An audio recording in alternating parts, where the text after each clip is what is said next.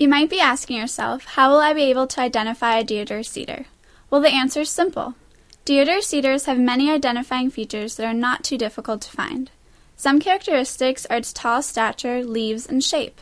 Deodar cedars can grow up to be 150 feet, however, are normally found at about 50. The leaves are unique. They grow in bundles of 20 to 30, which have a length of about 2 inches and are quite pokey, so watch your hands. The tree also has a pyramidal shape with the lower branches bending downward. The deodar cedar is native to the Himalayas located in India. It grows best in hardiness zones 7 to 9, meaning locations with generally mild winters. It has a medium growth rate, so it grows about 13 to 24 inches a year. In the fall, you'll be able to see both male and female cones. Female cones are seeds and grow to be about 7.5 to 10 centimeters. They are oval, brown in color, and require about two years to mature. Male cones are pollen and are smaller. They are generally 5 to 7.5 centimeters long and release yellow pollen in the fall. Due to the tall stature of the deodar cedar, it does well in sun, since little can give it shade.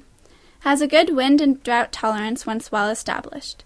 The deodar cedar is a unique tree. It is one of the most popular cedars used for landscaping and has the strongest wood of all the cedars. It has also been used to treat tuberculosis in Asia. So who wouldn't want to have an important tree like this in their backyard?